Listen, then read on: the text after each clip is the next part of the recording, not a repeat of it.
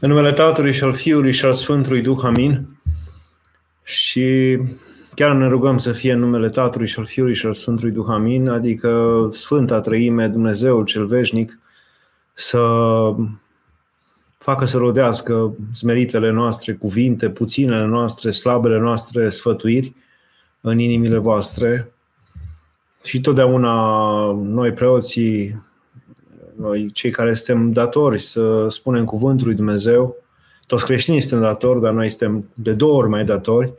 Uh, totdeauna mă gândesc la cuvântul uh, de la sfârșitul Evangheliei de la Marcu, în care se spune că Mântuitorul îi trimite să propovăduiască pretutindene începând de la Ierusalim pe apostoli și că ei mergând uh, propovăduiau pretutindeni la măsura lor. Deci cu cuvintele lor, cum puteau fiecare, iar Domnul mergea în urma lor și întărea cuvântul, Domnul mergea în urma lor, în urma lor nevăzut și întărea cuvântul prin minunile ce urmau după aceea și nu neapărat minuni uh, vizibile, erau minuni ale fiecăruia în viața lui.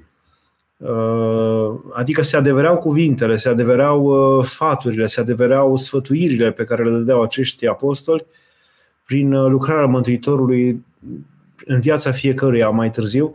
Și asta e și nădejdea noastră, și nădejdea mea ca preot, și nădejdea noastră a tuturor, atâta timp cât avem o, o doză cât mai mare de sinceritate în sfătuirea, în, în uh, cuvântul nostru și de experiență proprie în ceea ce spunem, adică să nu fie numai lucruri știute de la alții, ci și trăite de noi, atâta timp cât încercăm așa și să facem cu sinceritate lucrul acesta, Uh, nădăjduim că cuvântul nostru nu pentru vreo retorică specială, nu pentru vreo un stil deosebit de catehizare, un stil deosebit de, de oratorie sau cine știe ce alte motive și tehnici de vorbire sau cine știe ce alte lucruri va rodi în inimile voastre, ci mai degrabă Dumnezeu uh, va veni în urma cuvântului nostru zmerit și va lucra în inimile voastre. Sper să fie și acum acest lucru și fiecare să simtă că despre el e vorba atunci când vorbim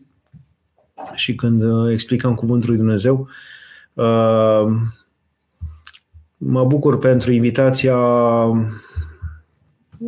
celor de la Doxologia, fraților de la Doxologia și mă bucur că e la începutul postului. Suntem în uh, a treia zi de post, a treia zi de canonul cel mare, a treia parte a canonului cel mare pe care îl auzim.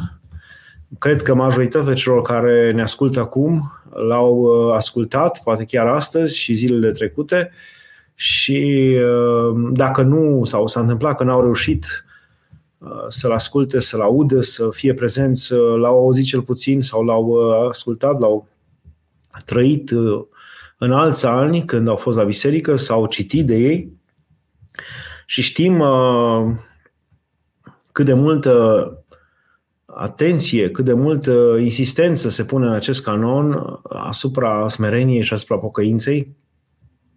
Deci mi se pare inspirat uh, acest titlu pe care mi l-au propus frații de la Doxologia, uh, cum să ajungem la smerenie și pocăință și cred că sunt folositoare pentru început de post și postul oricum ar fi, oricum l-am luat, este o perioadă de revigorare spirituală și trebuie să profităm de el la maxim pentru că este și o lucrare specială lui Dumnezeu în această perioadă.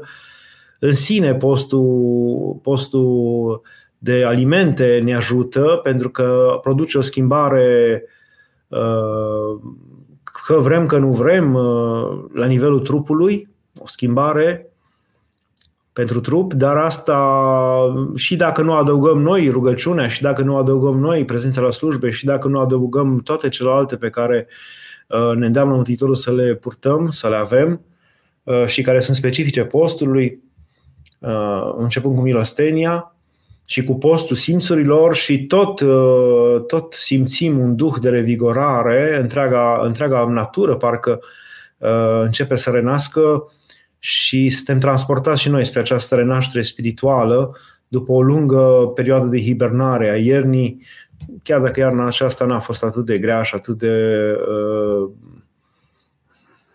eu știu, n-am fost atât de închiși în casă din cauza gerului, uh, dar totuși există o revigorare. Dar ca să fie o adevărată revigorare, trebuie să vedem despre ce este vorba și cred că aici m-aș bucura să, să am răsunet în sufletele voastre, uh, să aflăm ce este smerenia și ce este pocăința, ca să le căutăm și ca să ajungem la ele. Nu? Că zicem cum să ajungem la smerenie și la pocăință.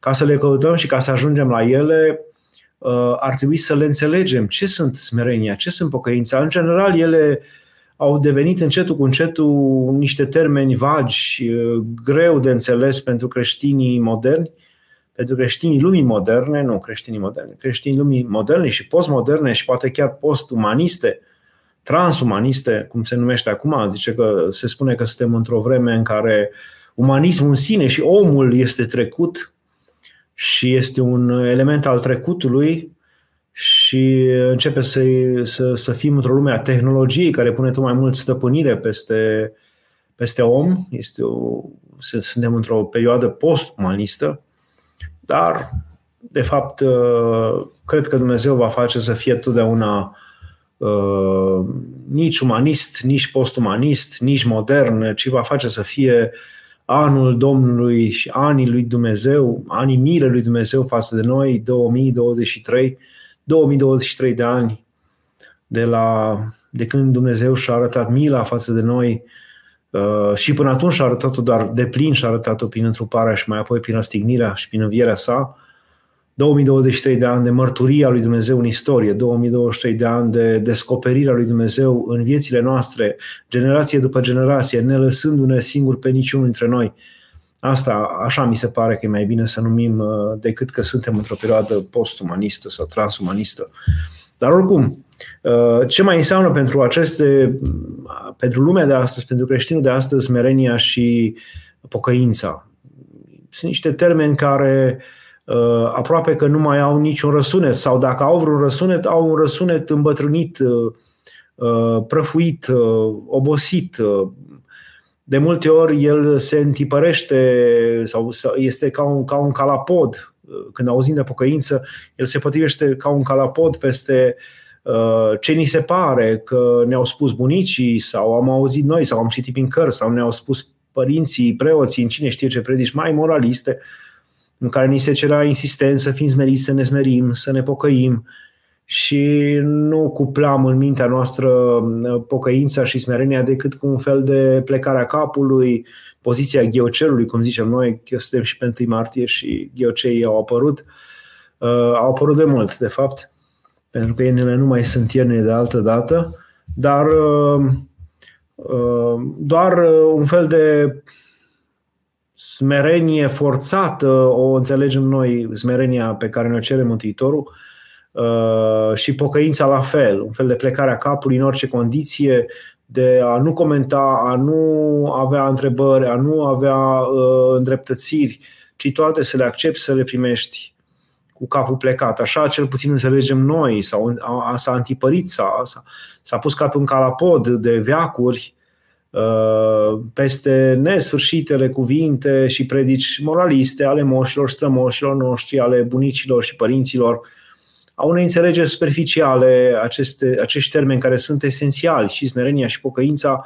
să ne gândim că Mântuitorul a început cuvântul său, primul său cuvânt către popor a fost pocăiți-vă că s-a apropiat împărăția cerurilor. Ce este această pocăință?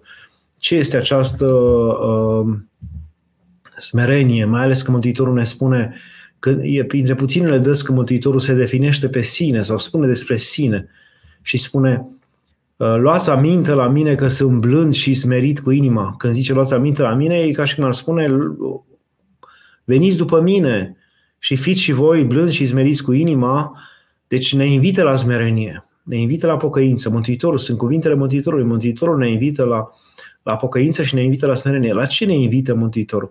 Care este, cum arată această pocăință la care ne invită El și cum, cum arată această smerenie? Ca să ajungem sau să căutăm această smerenie și această pocăință, trebuie să știm ce sunt. Altfel, nu cred că avem vreun răsunet, nici noi, nici celor care le vorbim. Și cred că asta e o problemă a noastră, a creștinilor, pentru că nu lămurim uh, acești termeni și ei de multe ori poartă încărcătura și haina falsă a unor înțelegeri greșite. Uh, aceste haine poartă, poartă de mult aceste cuvinte, aceste adevăruri, pocăința, smerenia, poartă haine false, murdărite de noi înșine, uh, îngreunate de, de povara generațiilor și anilor și veacurilor în care le-am folosit și, de fapt, nu mai dibuim uh, adevărata ființă acestor cuvinte, înțelesuri, acestor concepte, adevăratele înțelesuri acestor concepte. Și aș vrea să lămurim foarte pe scurt, foarte pe scurt. Nu, nu avem, nu e, nu m-am ales să cred că o să reușesc în 30 de minute să, să explic exhaustiv, de plin, complet aceste cuvinte. Uh, foarte pe scurt și aș vrea pe înțelesul tuturor. Dar ca să înțelegem ce înseamnă zmerenia și ce înseamnă pocăința, ar trebui să înțelegem, uh, să ne poziționăm noi față de Dumnezeu și față de cine suntem noi. De fapt, trebuie să știm cine suntem noi. Odată după, după ce aflăm cine suntem noi, uh, putem să spunem și ce este smerenia și ce este pocăința. Pentru că, de fapt, smerenia și pocăința este o reîntoarcere la adevăratul nostru eu. Este o reașezare pe adevărata noastră, adevăratul nostru calapod.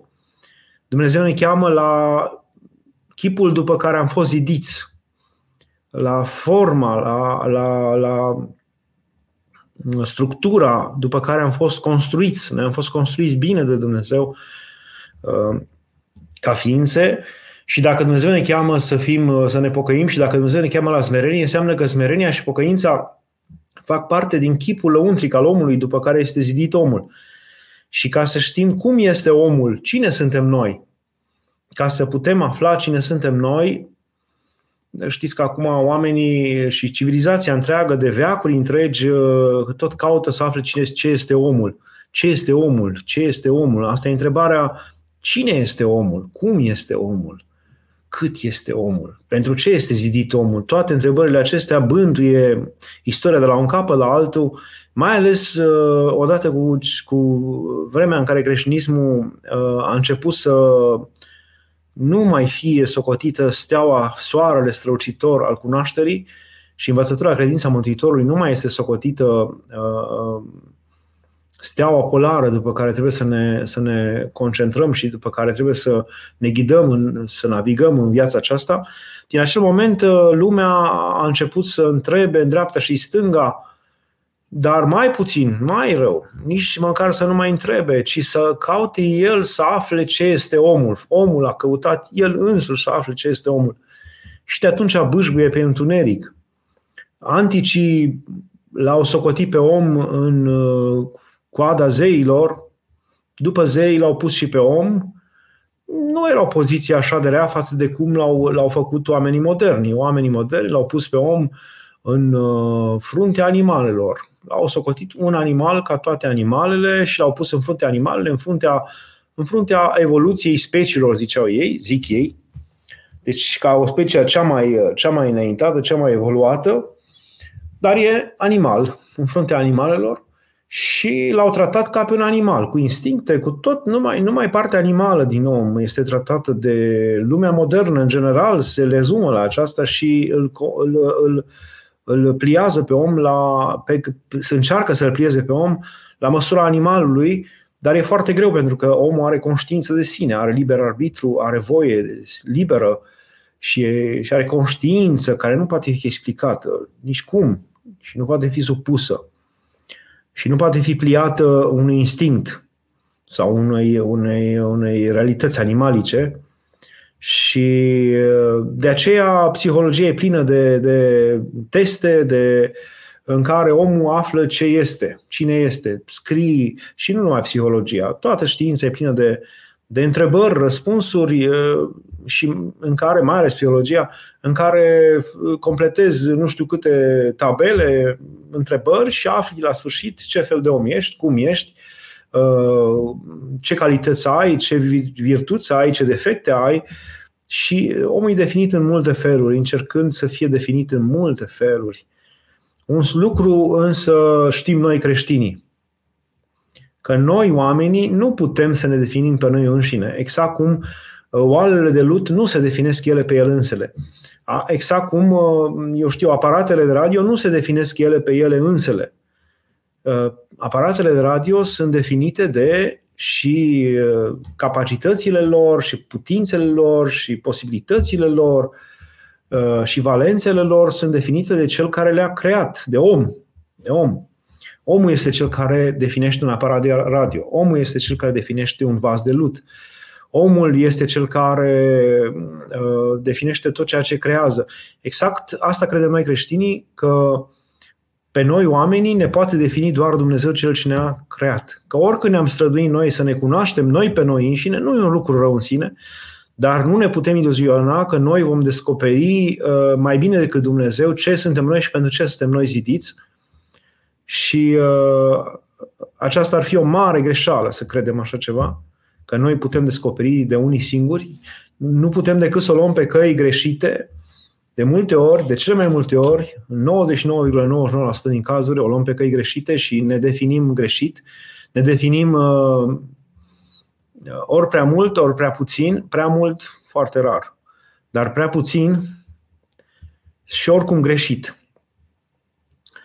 Și atunci, uh, ce, ne, ce spune Dumnezeu despre noi? Nu o să intrăm acum în uh, ce spun, toate cele care le spune Dumnezeu despre noi, dar Dumnezeu spune despre noi, în primul rând, că suntem după chipul Lui, că suntem fiii Lui, că suntem după chipul Lui și mai ales spune aceste lucruri și o să mă apropii de aceste lucruri. O să ne, spun, ne spune că noi suntem smeriți prin firea noastră, că smerenia nu e un lucru pe care îl faci vremelnic Uh, pentru ca să câștigi mila lui Dumnezeu și ca să-L impresionezi, ci că smerenia e un fel de a fi, un fel de a fi. Smerenia e realitatea însă și a omului. Și când zic smerenia, vă, vă repet, nu este, uh, nu trebuie să o confundăm cu neapărat sunt cel mai rău, sunt cel mai urât, sunt cel mai prost, mai nevrednic. Nu asta este smerenia. Smerenia este a te vedea așa cum ești, cine ești, a te cunoaște pe tine și a te cunoaște pe tine în realitatea deplină dumnezească în care ești zidit. Și așezarea noastră înainte Dumnezeu, noi suntem zidirea lui Dumnezeu. Dumnezeu este uh, fără început, fără sfârșit, infinit. Uh, el nu depinde de nimeni și de nimic. Noi suntem ființe zidite, cu început, cu sfârșit, zidite de El. Uh, suntem facerea mâinilor sale și a suflării sale și uh, depindem absolut de Dumnezeu. Nu suntem ființe independente. Avem început, avem sfârșit, nu suntem infinite, uh, uh, suntem un grăunte de, de nisip de, și la nivel, la nivel uh,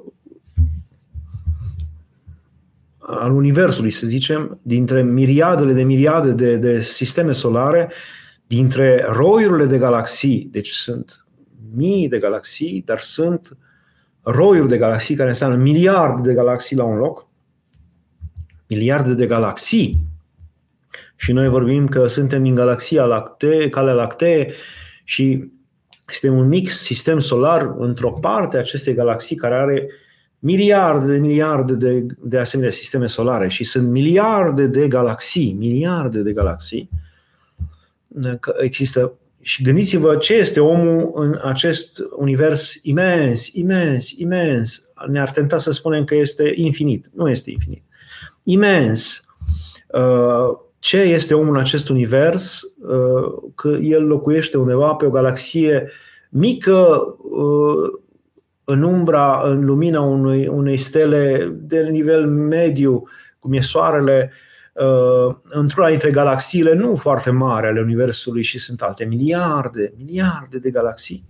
Ce poate fi omul care este în acest sistem solar uh, pe una dintre planetele cele mai mici din acest sistem solar și uh, pe planeta aceasta el este o furnicuță micuță față de imensitatea acestei planete, Pământ, Terra, uh, și ca nisipul mării. E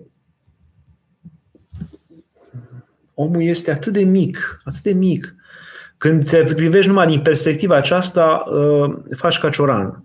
Cioran, care era un, un, un răzvătit împotriva lui Dumnezeu, când se bărbierea odată uh, și a auzit la radio în timp ce se bărbierea câte galaxii sunt și câte sisteme solare, câte infinitatea spațiului, uh, făcuse numai jumate din barbă, se bărbierise și a zis ce rost are să mă mai bărbieresc.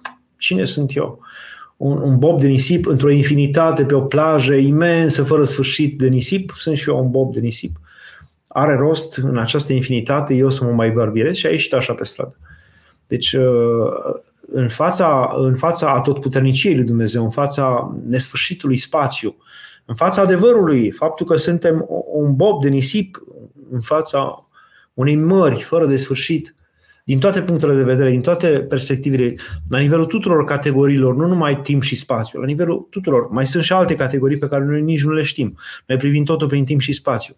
Uh, la nivelul tuturor categoriilor suntem, uh, suntem așa de mici.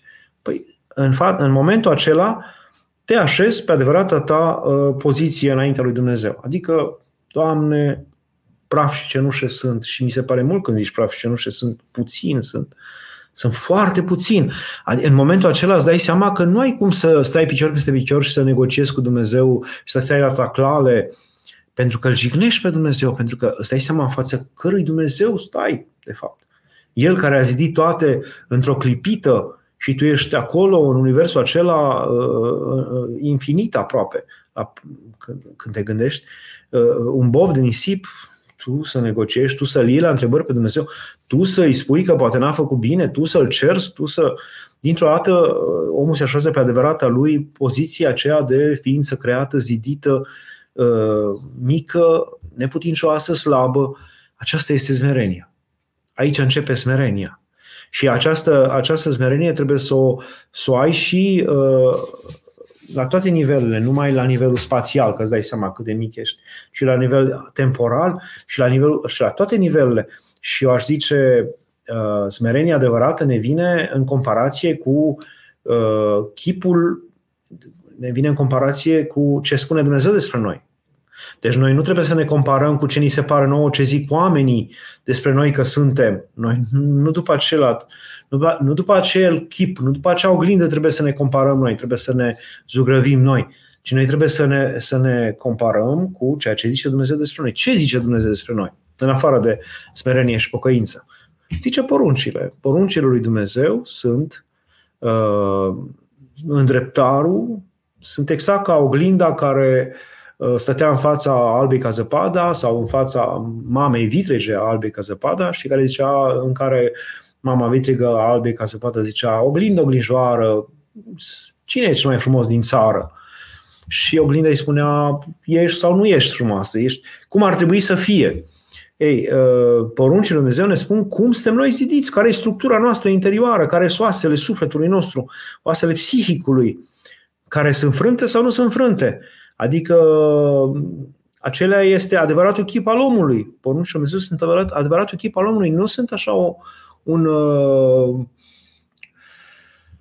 un criteriu posibil după care ar putea să înaintăm în timp și poate, poate vom deveni sau nu. Nu, el e adevăratul șablon, ca la podul pe care a fost zidit omul. Aceasta este, aceasta este porunca, porunca lui Dumnezeu. Și noi, în general, trebuie să ne... cum, cum, cum să dobănim smerenia? Păi ne comparăm cu poruncile. Ce zic poruncile? Și dacă ești sincer, vei vedea că în fața fiecărei porunci ești zero. Că zice acolo să nu furi. Nu? Să luăm una, una dintre porunci. Să nu furi. Porunca 8. Cine poate spune că nu fură? Măcar cu cuvântul, cu părerea, cu ideile, uh, cu a trage pe turta lui uh, laudele, cinstea celorlalți, prin a, spune, prin a nu spune tot și nu a spune și a nu spune că alții te-au ajutat într-o privință sau alta și să, să, să ieși tu în evidență. Cine poate spune că n-a mințit și că nu minte și că nu fură, că minciuna este un furt? Toți mințim. Mincinoși sunt fii oamenilor. Până la unul, toți sunt mincinoși, cum zice David, prorocul nostru. Um, Cine spune că n-a desfrânat? Cine poate spune că n-a desfrânat?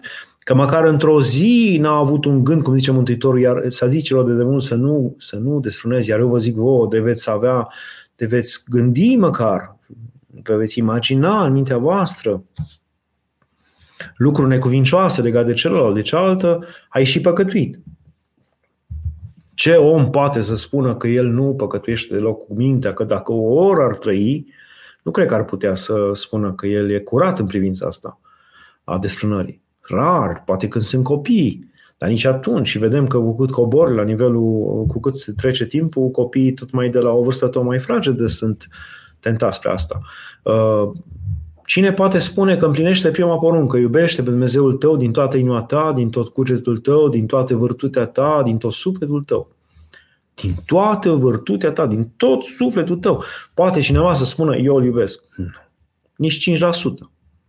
Nici 5% nu putem spune că ținem porunca asta.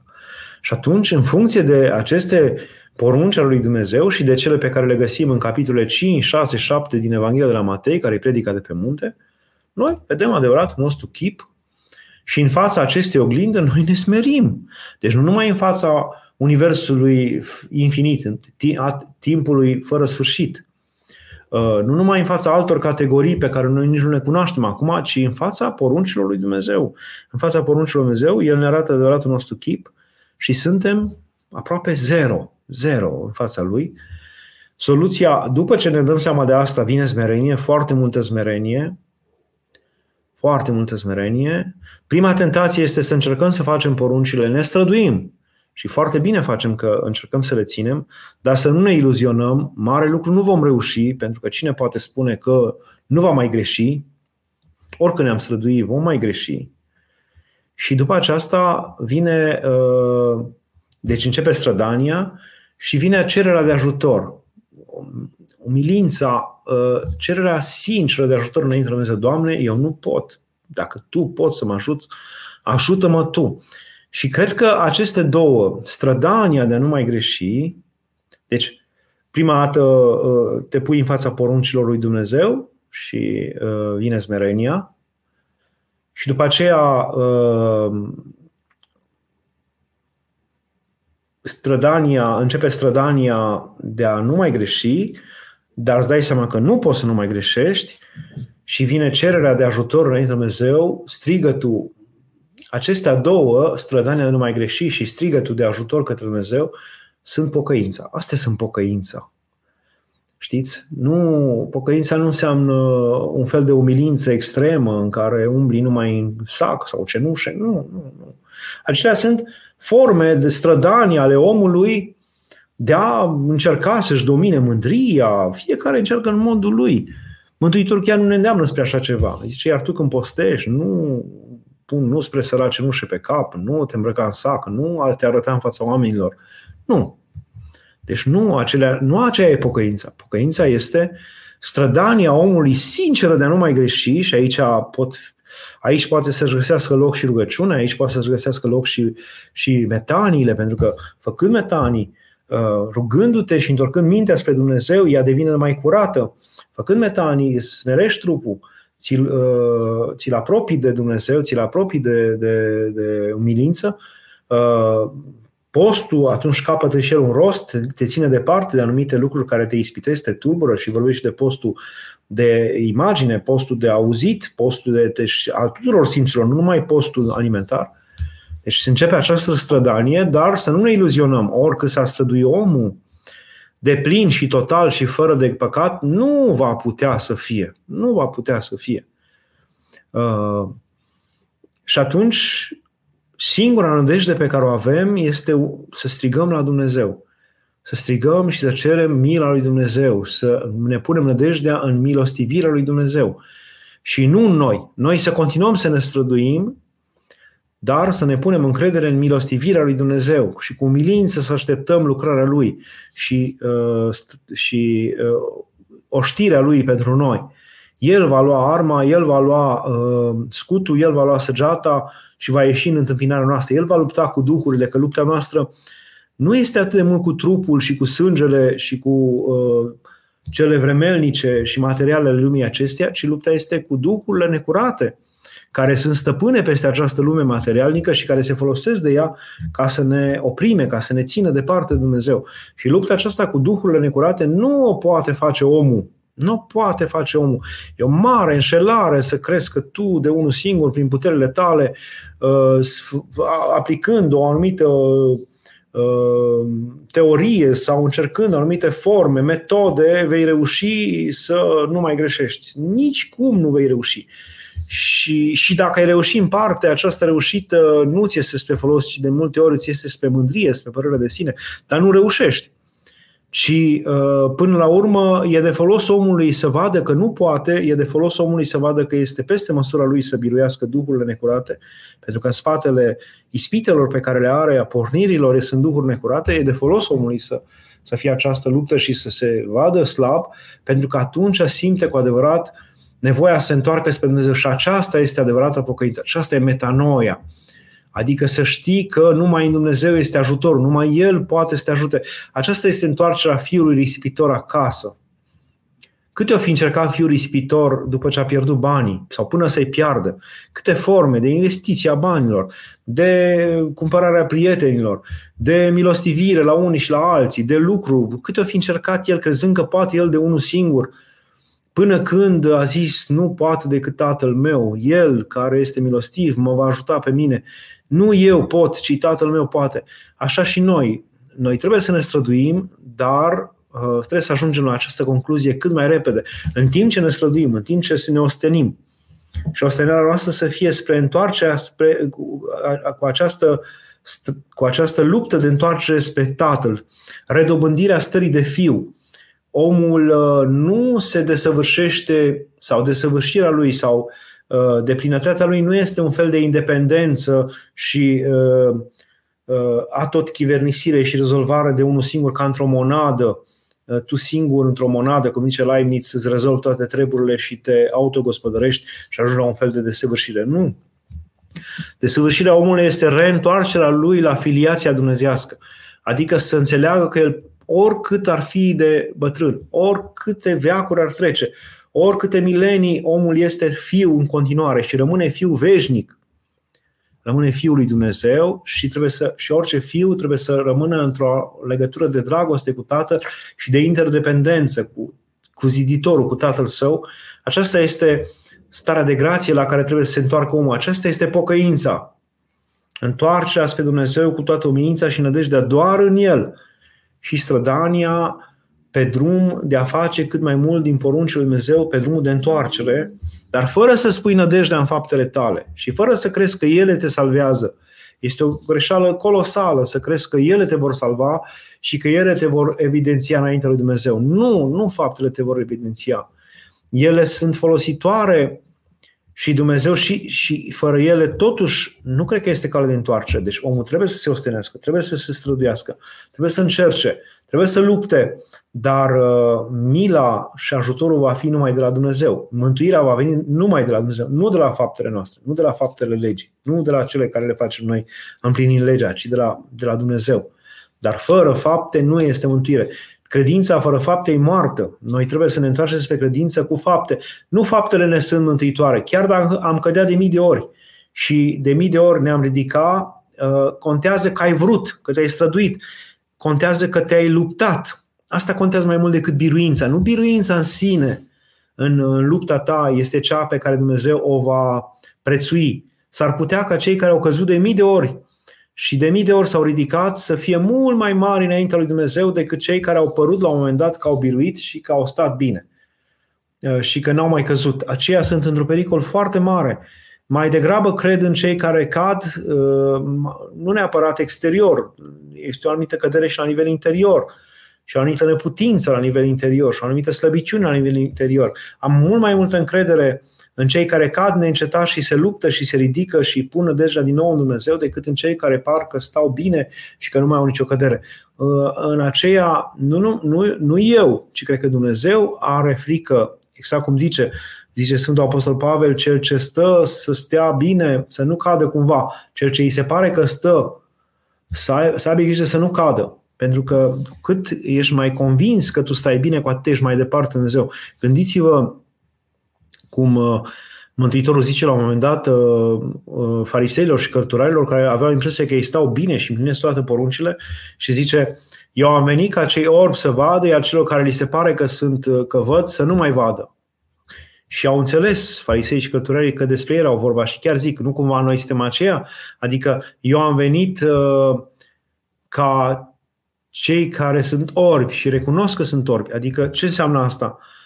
Noi care suntem orbi spiritual și vedem că nu putem să facem porunca lui Dumnezeu, ne uităm în oglindă și zicem, Doamne, ce urât pot să fiu. Ne uităm în oglinda poruncilor lui Dumnezeu și zicem, Doamne, sunt înfricoșător, n-am făcut nimic. Sfinții nu se, nu se prefăceau atunci când uh, se smereau. Ei cu cât înaintau, cu cât înaintau și ochii lor se deschideau să vadă mai bine și înțelegeau mai în profunzime poruncile lui Dumnezeu, cu atât se vedeau mai urâți. Pentru că dacă te uiți cu atenție în adâncul poruncilor lui Dumnezeu, noi suntem păcătoși, foarte păcătoși. Cu cât te uiți mai superficial și te compari cu ceilalți, poți să te iluzionezi, să spui că nu, tu ești foarte bine, chiar n-ai nicio problemă. Uh, superficialitatea este o mare, mare, mare ispită. Uh, Socrate, cu cât cunoștea mai mult, era poate cel mai inteligent om al antichității, cu cât a cunoscut mai mult, a ajuns să zică la sfârșit știu că nu știu nimic. Cu cât un, uh, și asta era și lupta lui cu, cu în diferitele dialoguri pe care le avea, prin acea tehnică numită maeutică, uh, încerca să le dovedească celor care aveau impresia că știu foarte bine, să le dovedească că nu știu nimic celor care erau foarte stăpâni pe situație, în simplitatea lor, în, în superficialitatea lor, ei credeau că le cunosc pe toate, aceștia erau dovediți de Socrate că erau de fapt niște nepricepuți, niște necunoscători și că cu cât cunoști mai mult îți dai seama că nu știi nimic. Exact cu un medic mare, cu cât știe mai mult, știe foarte mult, știe ca un simptom, cu cât un medic e mai puțin priceput, uh, un simptom îi dă repede rezultatul. un simptom pe care îl vede la un om repede spune, da, ai din cauza aia sau aia. Cu cât omul știe mai multe, zice, da, simptomul ăsta poate fi pentru că are problema asta, poate fi de la organul acela, poate fi de la celălalt organ, poate fi simptomul ăsta de la alte boli care pot fi și atunci, cu cât știe mai multe, nu se grăbește să spună repede o boală sau un tratament pentru că are mult mai multe în vedere. Cu cât un om știe mai puțin, el dă cuvânt în baltă repede și spune că le știe pe toate. Așa este și la nivel duhovnicesc. Și cu cât sfinții se apropie mai mult de Dumnezeu, ei sincer își vedeau păcatele și mai mari. E ca și cum uh, nouă ni s-ar da acum un microscop și am zice, noi, noi am făcut curățenie. În prima, prima dată e o penumbră în cameră, de-abia vedem, facem curățenie, zicem ce frumos e la mine în cameră. După ce se deschide lumina foarte tare și puternic, îți dai seama câtă mizerie, cât praf e și faci curățenie și te străduiești și încerci să le faci cum trebuie lucrurile Uh, și zici, na, acum ai curat. Dacă ți se dă un microscop și te uiți pe jos, vezi atâția carieni și bacterii și virus și zici, Doamne, ce e aici? Și te înspăimânți. Chiar și pe pielea noastră și acolo unde se pare că e cel mai curat, vedem de fapt că e, un, că, că e atâta mizerie și atâtea boli. Exact așa sunt sfinții care se apropie de Dumnezeu, ei se, își văd uh, își văd urăciunea, își văd neputința, își văd slăbiciunea. Ei nu, noi avem impresia că Sfinții zic formal și de așa de dragul de a se smeri uh, în rugăciuni anumite uh, cuvinte care sunt de mare smerenie, nu le zic formal, le, le conștientizează absolut. Noi suntem uh, departe de înțelegerea aceasta și uh, mi se pare că cu cât, cu cât un creștin este, și să știți că asta e o, o dovadă, cu cât un creștin se vede mai fără de păcat, cu atât e mai departe de poruncile și nu mai face poruncile lui Dumnezeu. Nu se mai privește în oglindă cu poruncile lui Dumnezeu. Cu cât un creștin se luptă să se oglindească în poruncile lui Dumnezeu, se vede și mai păcătos, mai păcătos cu cât el pierde sau nu mai face această strădanie de a se privi în oglindă și de a încerca să se înfrumusețeze după poruncile Dumnezeu, cu atâta el nu-și mai vede urăciunea, el se compară cu ceilalți, se compară cu, cu el în trecut, cu el în viitor, se compară cu orice altceva și atunci devine, devine intră pe o cale greșită, e ca un om care nu se mai uită în oglindă, ci își dă el cu mâinile prin păr și zice că a rezolvat treaba și el poate să fie murdar de funingene, poate să fie îmbrăcat urât, habar nu are. Habar nu are pentru că nu se mai uită în oglindă. Așa este omul care nu se mai uită la poruncile lui Dumnezeu și nu se mai compară cu poruncile lui Dumnezeu. Aceasta este, de fapt, pocăința. Dar aș vrea să răspund și la întrebări. Dacă sunt întrebări, vă rog să le scrieți. Dacă nu, V-aș mai da câteva exemple. Un exemplu care îmi place foarte mult despre pocăință, îl are un cuvânt despre pocăință pe care îl are Sfântul Isaac Siru. Mi se pare foarte adevărat și foarte puternic.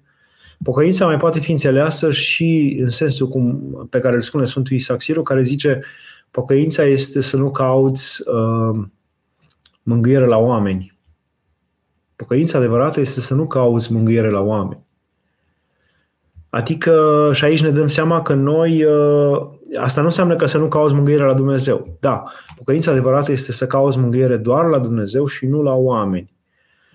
Acum, dacă oamenii, fără să te tânguiești tu, fără să exagerezi, fără să îți te înconjoară cu dragul lor și încearcă să te ajute, această mângâiere o primești ca de la Dumnezeu. Dar a căuta cu disperare mângâiere la oameni și a căuta ca ei să te înțeleagă, ca ei să, să, vorbească, să te vorbească de bine, ca ei să te îndreptățească, este o, greș, e o ieșire din, de pe calea pocăinței, a schimbării minții.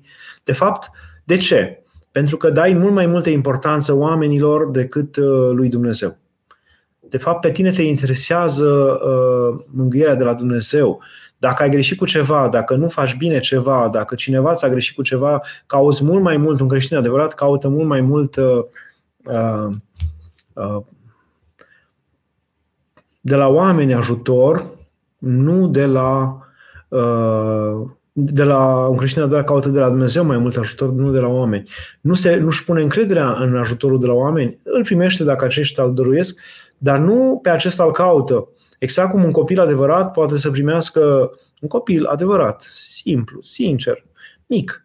Uh, poate să primească mângâiere de la zeci de oameni. Uh, dacă nu primește mângâiere de la mama sau de la tata, nu se compară nimic cu această mângâiere. El caută în primul rând mângâierea mamei și a tatălui și după aceea și a celorlalți, sau prea puțin îl interesează mângâierea celorlalți. Poate să plângă alături de el un, un, o ceată întreagă de oameni, nu-l impresionează dacă nu plânge în brațele mamei. Cam așa ar trebui să fie și creștinii care se apropie de Dumnezeu. Să caute în primul rând uh, mângâierea lui Dumnezeu, să aibă încredere în Dumnezeu, să caute pe Dumnezeu în primul rând și după aceea să, uh, să caute la, la oameni. Uh, o altă, un alt lucru greșit legat de pocăință și legat de smerenie, cum vă spuneam, mai înainte este să socotim că smerenia înseamnă să ne să spunem despre noi vorbe grele, să ne bajocorim pe noi, să, să fim uh, uh, de fapt, e o falsă bajocorire, o falsă, false vorbe grele, pentru că, știți, aș da exemplu acela că undeva la o mănăstire se spune despre un, undeva în Pateric se spune că undeva la o mănăstire a venit un stareț nou și uh, a fost foarte impresionat starețul nou de faptul că unul dintre monahi pururea zicea eu nu sunt vrednic să fiu aici, eu nu sunt vrednic să fiu între acești frați, eu nu sunt vrednic să fiu în această mănăstire, uh, eu sunt cel mai din urmă, eu sunt cel mai nenorocit dintre toți. Și vrând să-l încerce acest uh, stareț pe acest uh, monah, la un moment dat, când erau toți la masă, a zis monahul nu știu care, acela care se smerea tot timpul în felul ăsta, fals. Uh, monahul nu știu care, uh, ridicați-vă și ieșiți de aici, că nu sunteți vrednic să stați la masă cu noi. Și acela s-a roșit, s-a bâlbâit, s-a ridicat de micioare, a zis, dar cu ce am greșit, preasfinți părinte? De, de ce mă dați afară? Dar ce v-am făcut? Dar nici nu mă cunoașteți, de ce îmi faceți una ca asta? Și multe alte îndreptățiri și tulburări și și el a zis, părinte, puteți sta jos și mânca, fiți liniștiți. Am crezut că avem între noi un sfânt. Adică am crezut că e real ce ziceți dumneavoastră. Asta vreau să spun starețul. Am crezut că e real ce ziceți dumneavoastră, uh, că vă smeriți și vă socotiți cel mai nevrednic, cel mai din urmă dintre toți. Nu e real. Deci acest, acest fel de a fi, așa, de foarte mulți, foarte mulți dintre oameni care se auto uh, uh, definesc, se numesc măgari, răi, urâți, proști, cretini, de fapt o fac formal Uh, și până la urmă se adeverește cuvântul că în inima smeritului stă dracu turcește. Adică ei sau se mai poate spune mândruleție smeritul. mândruleț, e plin de mândrie cel care se zmerește așa în forma asta exterioară, că de fapt el așteaptă ca oamenii să-l cinstească pentru această smerenie, să spună despre el că este un om extraordinar, deosebit, uh, uh, foarte uh, pe calea cea bună, merge pe calea lui Dumnezeu, iată un om zmerit cu adevărat. Și când e vorba, și foarte mulți dintre noi facem acest, uh, această greșeală, exagerăm, spunem despre noi lucruri rele, dar când alții spun despre noi, știți, aici se poate vedea dacă e reală smerenia noastră. Când alții spun exact aceleași lucruri, că sunt prost. Noi, eu zic, sunt prost. Dacă altul zice despre tine că ești prost și tu te, te opărăști, te super, te învârtoșezi, pornești la război împotriva lui, îl bârfești, e clar că tot ce ai spus despre tine este o, o minciună. Tot ce ai spus despre tine este o minciună. Un uh, ascultător, Dan, ne spune, Părinte, vă rog să ne lămuriți în acest context care este raportul între smerenia, demnitate și umilință. Da, trebuie să fie un raport între smerenie și umilință. Gândiți-vă, eu totdeauna îl iau pe Mântuitorul ca exemplu. Mântuitorul uh, este luat, bajocorit, lovit și n-a zis, dați în mine că sunt un om nenorocit, omorâți-mă, uh, scuipați-mă că merit toate. Nu, deci nu a exagerat în privința asta. Nu ne-a învățat că asta e smerenia. Ci a, a, primea cu demnitate aceste lovituri, nici măcar nu se milogea în fața lor, nu mai dați sau să spună lucruri de felul acesta. Uh, și când era acuzat, de exemplu, a, a primit o palmă de la un slujitor al uh, arhiereului care a zis cum uh, așa vorbești tu arhiereului, arhiereului și Mântuitorul a zis dacă am greșit atunci spune, iar dacă n-am greșit de ce dai? Mi se pare foarte uh, ca un exemplu foarte bun cum să fim în anumite situații. Adică și când cineva ne vorbește de rău, putem să spunem, nu este așa, nu este așa. Spunem o dată, cel mult de două ori. Mai mult de atât, nu are rost. Uh, dar trebuie să spunem adevărul. După care putem accepta în continuare bajocura oamenilor, putem să primim toate acestea. Nu trebuie să ne certăm, nu trebuie să strigăm, nu trebuie să urlăm, nu trebuie să ne îndreptățim, dar odată, de două ori, cel mult de trei ori, trebuie să spunem adevărul nostru și să spunem că nu e drept ce ni se întâmplă. Adică trebuie să fie o anumită demnitate. Uh, aici cred că trebuie găsită o dreaptă măsură între smerenia prost înțeleasă de multe ori și uh, demnitate. Ar trebui să ne lăsăm umiliți la serviciu, spre exemplu, nădăjduind că vom dobândi smerenia de pe parcursul acestui post? Nu, nu, nu. Nu. Părinții spun foarte clar în, în, în uh, pateric, în locul în care nu sporești, nu dacă nu-ți folosește un loc în care nu sporești. Dacă ești la niște măsuri foarte, foarte, foarte mari, poți să primești smerenia, dar vă spun că nu prea suntem la nicio măsură foarte mare. Și, în general, smerenia nici de la duhovnii nu o primim și ne revoltăm și ne rățoim și așa. Nici de la apropiații noștri, nici de la soție, nici de la soț nu primim smerenia. Dar de la cine știe ce necunoscuți străini de la serviciu. Nu primim smerenia, ne învârtoșăm. Noi de ascultăm, primim uh, smerenia aceasta, umilința, cuvintele grele, uh, nedreptățile care li se aduc, dar adunăm, adunăm în noi ură, răutate și așteptăm momentul răzbunării. Cam asta se întâmplă în general.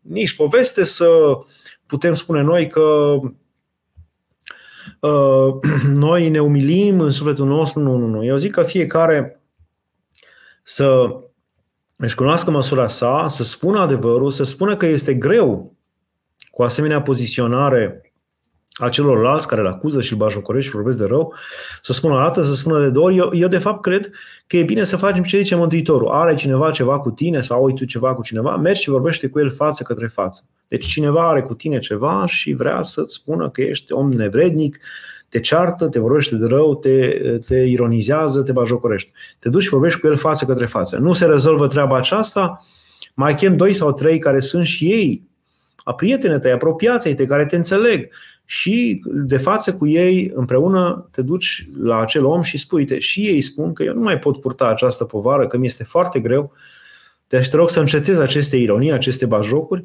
Dacă nici așa, spune-le la cel mai mare, la biserică, pe vremea aceea, la Sinedriu, uh, la sinagogă, în vremea aceea locul cel mai important, spune unor foruri superioare și încearcă să lămurești cu el lucrurile acestea, iar dacă nici așa nu merge, uh, desparte-te de el, pleacă de acolo.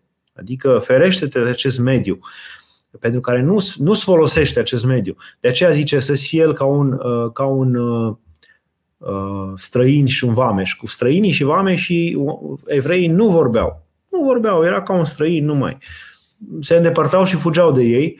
Deci să te îndepărtezi de locul acela. Asta cred mai degrabă. Dar prima dată sunt aceste trei etape.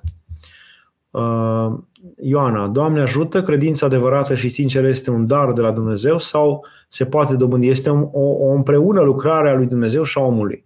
Ca toate lucrurile mari, ca toate tainele, sunt o împreună lucrare a omului cu Dumnezeu. Nu este numai un dar de la Dumnezeu așa că văd cu hârzobul din cer și uh, nu ar putea fi pentru că credința e o chestie totuși de asumare personală, liberă, din partea omului dorința de a-L cunoaște pe Dumnezeu, dorința de, a, de a-L crede pe Dumnezeu pe cuvânt și răspunsul lui Dumnezeu este întărirea acestei credințe. Deci e o împreună lucrare. Noi putem să cerem credința, să dorim credința.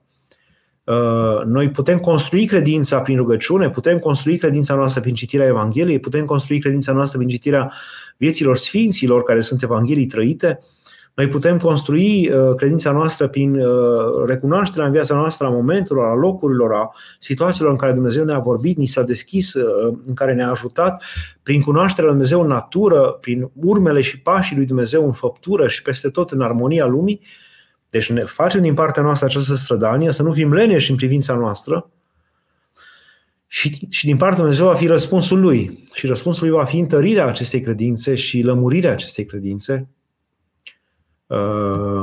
ce aș putea face pentru a ști că Dumnezeu mă vede tot timpul că există? Păi Dumnezeu există și te vede tot timpul. Dacă Dumnezeu există și El există, nu poate fi decât Dumnezeu omniprezent. Nu are cum să fie un Dumnezeu ne, uh, slab, neputincios, izolat într-un colț al Universului. Nu. Deci dacă Dumnezeu există și El există, El este doar, nu poate fi decât Dumnezeu omniprezent, atot prezent, atot puternic.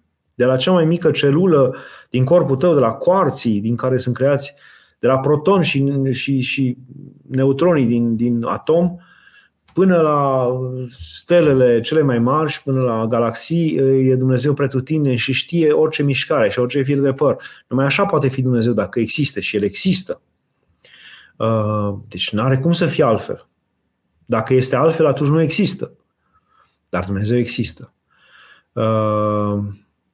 Uh, Ioan, părinte, oare anxietatea este un ajutor pentru smerenie? Sărăduna. Cred că anxietatea care a început să bântuie lumea este, un, este reacția sau reacția organismului, reacția corpului, reacția psihicului, reacția sufletului uh, față de apropierea uh, Duhului necurat, a Duhurilor necurate care încep să bântuie lumea aceasta odată cu îndepărtarea lumii de Dumnezeu.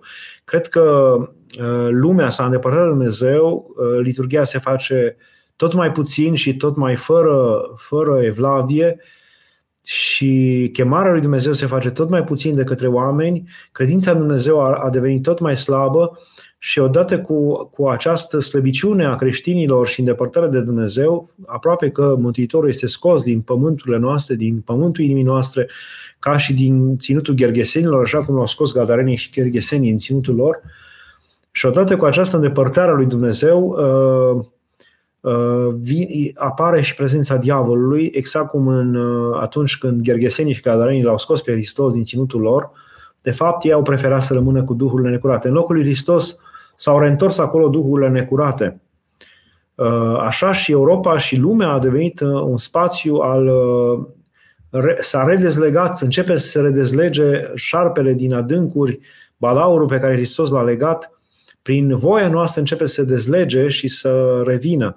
Ori această, acest, acest balaur, această, această prezență a diavolului nevăzută, tot mai apropiată de noi, produce și o să producă tot mai mult uh, o stare de frică, de, de spaimă, de neînțeles pentru suflet, fără, fără nicio explicație exterioară. Bineînțeles că se poate explica, pot fi tot felul de motive, dar, în general, uh, fără o explicație foarte clară, pentru că, iată, generațiile trecute, veacurile trecute, generațiile trecute au, au purtat suferințe mult mai mari și au trecut prin situații mult mai grele și nu au avut această anxietate. Și noi care suntem poate o trăim cel mai bine din cât au trăit vreodată moșii și strămoșii noștri, suntem plini de anxietăți și de frici. Și asta e o prezență, o stare de prezență a diavolului. Mântuitorul vorbește despre această stare de frică a sfârșitului veacurilor și o leagă de lipsa credinței care aduce prezența diavolului. Oare când va veni Fiul omului, va mai găsi credință pe pământ?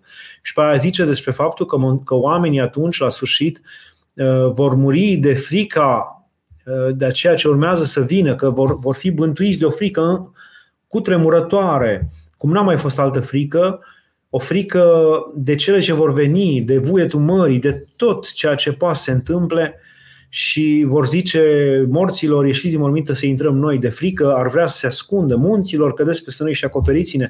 Adică Mântuitorul vorbește de o frică uh, cum n-a mai fost și aceasta, despre această frică vorbește Sfântul Antonie cel Mare, atunci când uh, definește cum se simte omul atunci când se întâlnește cu duhurile, cu, cu duhurile bune, cu îngerii și cum se, se, ce se întâmplă cu omul când se întâlnește cu duhurile necurate.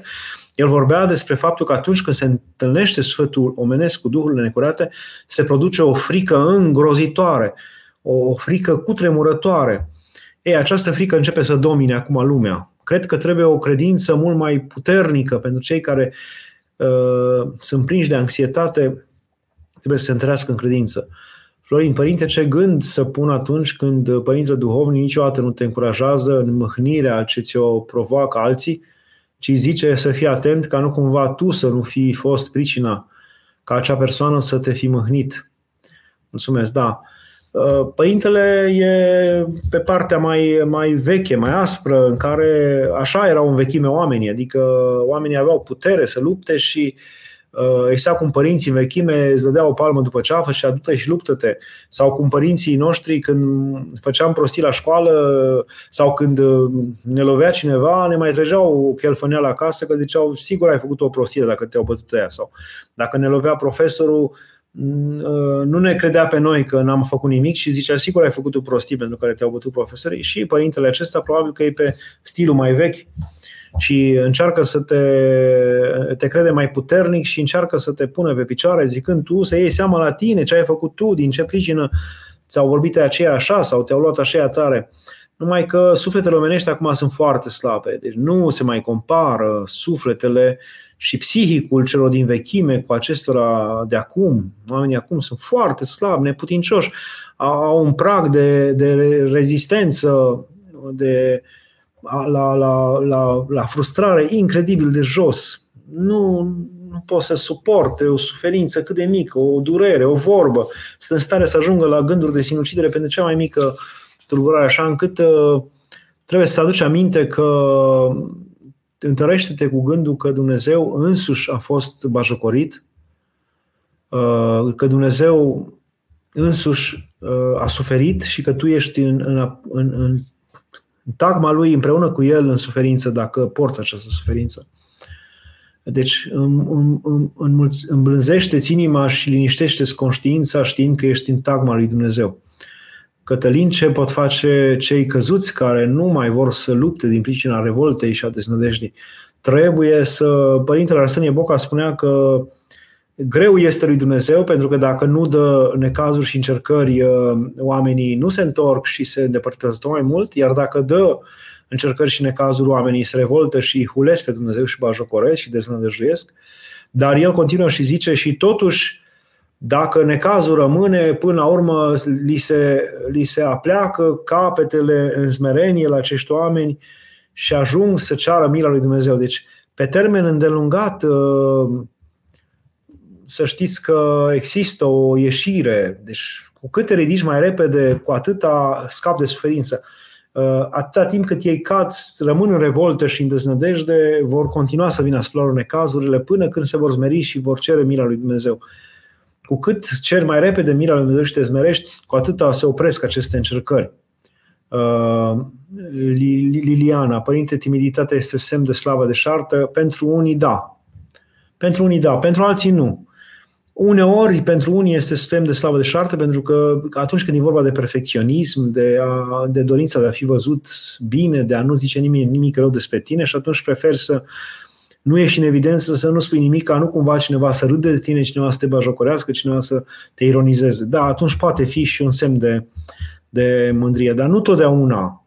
Oamenii pot fi chiar timizi sau au, au trăit anumite lucruri care au făcut să fie foarte timizi au, au, au fost traumatizați, cum am spus, uh, sufletele omenești acum sunt foarte slabe și după ce îți deschizi sufletul față de cineva și cineva intră cu bocanci în inima ta și uh, te ironizează și te bajocorește, uh, cu greu mai deschizi inima și cuvântul și sufletul și fața către cineva, pentru că te temi să nu fii iarăși jucat în picioare. Deci de multe ori timiditatea poate fi o asemenea formă de a se feri omul. Nu putem să-i acuzăm pe acești oameni, nu ne cere nimeni să fim martiri ai des, a deschiderii față de ceilalți în orice condiții. Nu. Și cred că de multe ori e mai bine să te, să te ferești decât să te facă franjuri și praf și pulbere toți, că nu știu dacă te mai poți întoarce. Oana, Doamne ajută Părinte, cum să facem să rămânem smeriți, să nu ne mâniem, să nu sărim, să ne apărăm atunci când suntem nedreptățiți sau atunci când credem noi că suntem. Nu. La, deci să-ți cunoști măsurile, să nu sari, să-ți întorci obrazul dacă ai fost pălmuit, dar în momentul în care știi că s-ar putea să nu mai poți purta, mai bine să pleci de acolo. Dacă mâna ta, piciorul tău, ochiul tău te duce în ispită, dacă ești tentat spre mânie, mai bine să pleci din acel loc, mai bine să te îndepărtezi de acei oameni. Deci există și această soluție pe care însuși Mântuitorul ne dă. Nu stați împotriva răului, ne spune el. Deci nu luptați cu răul, ci plecați de acolo. Dați-vă la o parte. Uh, așa încât uh, trebuie să-și cunoască fiecare măsura și cât poate duce. Așa erau și creștinii care știau că nu vor putea duce uh, încercările uh, martirii lui și atunci se dădeau la o parte, fugeau în pustie, se ascundeau, uh, găseau alte soluții. Cred că așa trebuie făcut și în cazul unor încercări, spite mai mari. Uh, Alexandru, părinte, când ar trebui să ne pregătim practic ca să trăim astăzi ca și cum ar fi ultima zi, fără să fim ostentativi? Uh, păi cred că trebuie să facem, cum zic părinții, să trăiești ca și cum ai trăi, să faci lucruri și să te ostenești ca și cum ai trăi o mie de ani. Ca și cum ai trăi o mie de ani, tu trebuie să muncești, să-ți faci treaba ta, să nu, să nu ne deptățești pe nimeni, să nu-ți mintești pe nimeni, să nu faci lucruri. Știți cum, cum ar face un om care știe că moare în noaptea aceasta? Ar trăi, uh, poate că s-ar destrăbăla, ar umbla prin baruri, ar juca la jocuri de noroc și ar da casa pe nimic și ar rămâne, uh, ar rămâne dacă ar trăi mai departe, n-ar avea unde trăi și n-ar avea cu ce mânca. Deci să lucrezi și să faci ca și cum ai trăi o mie de ani, să, să, nu, să nu-ți mintești pe nimeni, dar cu sufletul să, să fii tot timpul Uh, pregătit să mor și noaptea aceasta. Adică să fie exact ca Avram, care la un moment dat își iubea copilul, își ținea averile, își uh, îngrija de soția lui, toate le făcea, până când într-o clipă Dumnezeu a zis, ia pe copilul tău și du-te și jertfește-l pentru mine. Și a fost dispus să facă asta. Deși tu să fii pregătit cu Sfântul ca în orice clipă să te cheme Dumnezeu, tu să ieși, da, Doamne, să renunți la toate la tot ce ți dracție, dar în același timp să lucrezi, să faci tot ce trebuie să faci și nu să faci niște gesturi exterioare care uh, iar zminti pe ceilalți. Uh, și ca un gând de final, pentru că deja au trecut, uh, a trecut ora, uh, țineți, puneți în inimile voastre, smerenia este realitatea însăși. Adevărata realitate, așa cum este sufletul. Sufle- revenirea la smerenie este revenirea la realitate. Uitați-vă la animale și vreau să vă dau exemplul ăsta. Ele nu se mândresc ne putem uita ore în șir la peștii care uh, plutesc într-un acvariu sau uh, se noată. Și ne odihnește aceasta, sau ne odihnesc păsările care cântă, ne odihnește vântul care bate prin ramuri, ne odihnește, ne odihnește un pârâu care curge. De ce? Pentru că acest pârâu, pentru că acest pești, pentru că aceste păsări nu se mândresc. Ele fac firescu, sunt firești. Și tocmai asta ne odihnește. Tot așa de, ne, tot așa de, de obositor, invers, este obositor omul care se mândrește și face formal anumite lucruri mai ca să placă lui Dumnezeu și ca să, care se mândrește sau să placă oamenilor, uh, acela e obositor. Smerenia este reîntoarcere la realitate, la simplitate, la firesc. Să ne dea Dumnezeu firesc cu peștilor care noată, fără să le pese că se uită 10 oameni căscați cu gura la acvariu și admiră. Așa să fim și noi. Această smerenie, această a face lucrurile fără interes, fără dorința de a fi văzuți, a, a spune cuvintele fără uh, nădejdea că vom fi cinstiți și lăudați după aceea, uh, a face lucrurile simplu. Simplitatea aceasta este, este dumnezeiască. La această simplitate vă îndemn să ne întoarcem și aceasta o iubește Dumnezeu și aceasta este și începutul pocăinței. Amin. Dumnezeu să ne ajute. Să aveți un post bun.